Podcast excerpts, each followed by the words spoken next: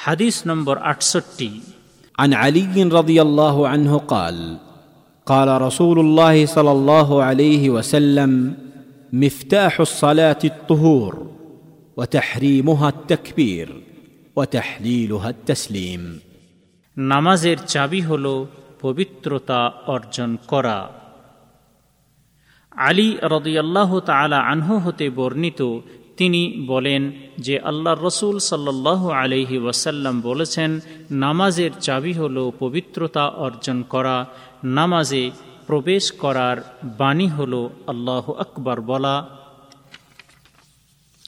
এবং নামাজ থেকে বের হওয়ার বাণী হল, আসসালামু আলাইকুম ওরহমতুল্লাহ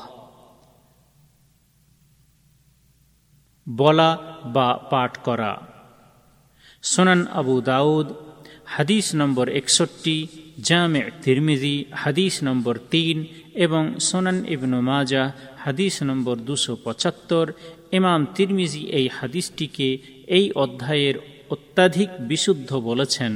আল্লামা নাসর উদ্দিন আল আলবানী এই হাদিসটিকে হাসান সহেহ বলেছেন। এই হাদিস বর্ণনাকারী সাহাবির পরিচয়। আবুল হাসান আলী বিন আবু তালিব বিন আব্দুল মুতালিব আল হাশিমি আল কোরশি রদিয়াল্লাহ আন তিনি হিজরি সালের তেইশ বছর পূর্বে রজব মাসের তেরো তারিখে জন্মগ্রহণ করেন এবং তিনি আল্লাহর রসুলের চাচাতো ভাই এবং জামাতা বা জামাই হলেন। বালকদের পূর্ব বালকদের মধ্যে সর্বপ্রথমে তিনি ইসলাম ধর্ম গ্রহণ করেছিলেন। মহান আল্লাহ যখন আল্লাহ রসুল সাল্লাহ আলহি ওয়াসাল্লামকে হিজরত করে মদিনা যাওয়ার অনুমতি প্রদান করেছিলেন, তখন আলী রদিয়াল্লাহ আনহু নিজের জীবন ও আত্মাকে আল্লাহ ও তাঁর রসুল সাল্লাহ আলহি ওয়াসাল্লামের জন্য উৎসর্গ করে দিয়ে আল্লাহ রসুল সাল্লাহ আলহি ওয়াসাল্লামের বিছানায় শয়ন করেছিলেন।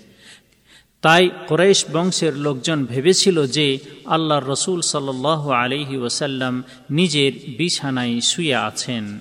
তাই পরবর্তী সময়ে তারা যখন জানতে পারল যে তাদেরকে ধোকার মধ্যে পড়তে হয়েছে এবং আল্লাহ রসুল সাল্লাহ আলহি ওয়াসাল্লামের পরিবর্তে তার বিছানায় আলী রদিয়াল্লাহ আনহু শুয়ে আছেন, তখন তারা আলী রদিয়াল্লাহ আনহুকে অন্যায়ভাবে কষ্ট দিতে শুরু করেছিল। কিন্তু আলী রদিয়াল্লাহ আনহু তাদেরকে কোনো পরোয়া করেননি।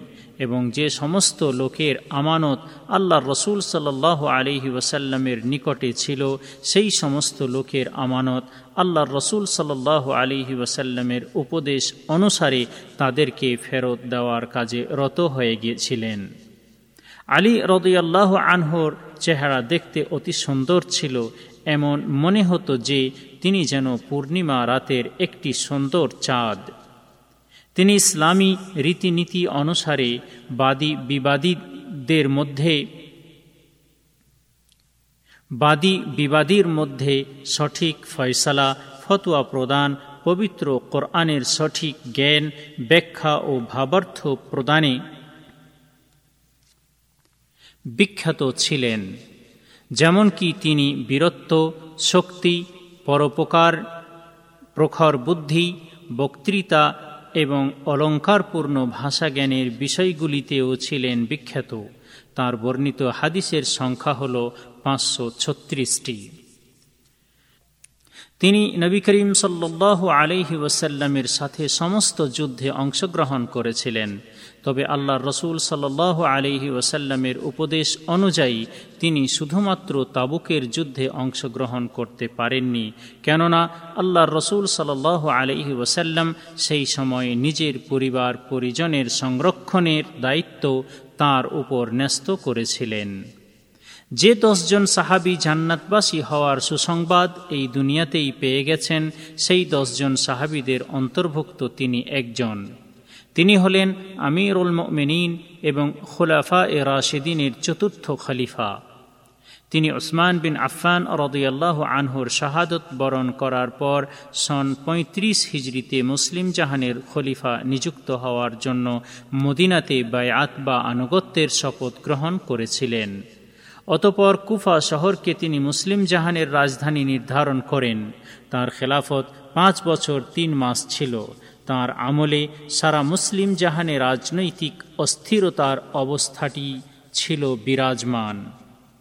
একজন বিদ্রোহীর হাতে তিনি ফজরের নামাজে সন চল্লিশ হিজড়িতে, অর্থাৎ ছশো একষট্টি খ্রিস্টাব্দে রমদান মাসে শাহাদত বরণ করেন রদুয়াল্লাহ আন এই হাদিস হতে শিক্ষণীয় বিষয়। এক, এই হাদিসটির দ্বারা প্রমাণিত হয় যে পবিত্রতা অর্জন না করে যে কোনো নামাজ পড়া হারাম বা অবৈধ। এই বিষয়ে কোনো ফরজ নামাজ বা কোনো নফল নামাজের মধ্যে কিছুই তফাত নেই। অনুরূপভাবে পবিত্র কোরআন পাঠের সেজদা, আল্লাহর কৃতজ্ঞতা প্রকাশ করার সেজদা এবং জানাজার নামাজের মধ্যেও কোনো পার্থক্য নেই।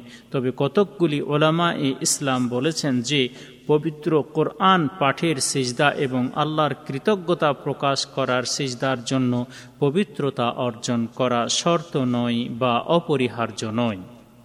দুই, এই হাদিসটির মধ্যে নামাজের তকবীরে তাহরিমা এবং নামাজ থেকে বের হওয়ার জন্য সালাম ফেরানোর বিষয়টি নামাজের সাথে জড়িত রয়েছে।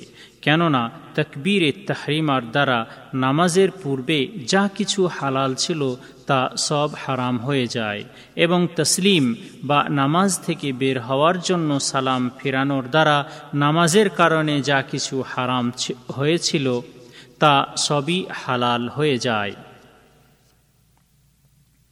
তিন এই হাদিসটিতে নামাজে প্রবেশ করাকে তাহরিম বলা হয়েছে, কেননা এর দ্বারা পানাহার সহ অন্যান্য আরও দুনিয়ার সব কিছুই মুসল্লির জন্য হারাম হয়ে যায়।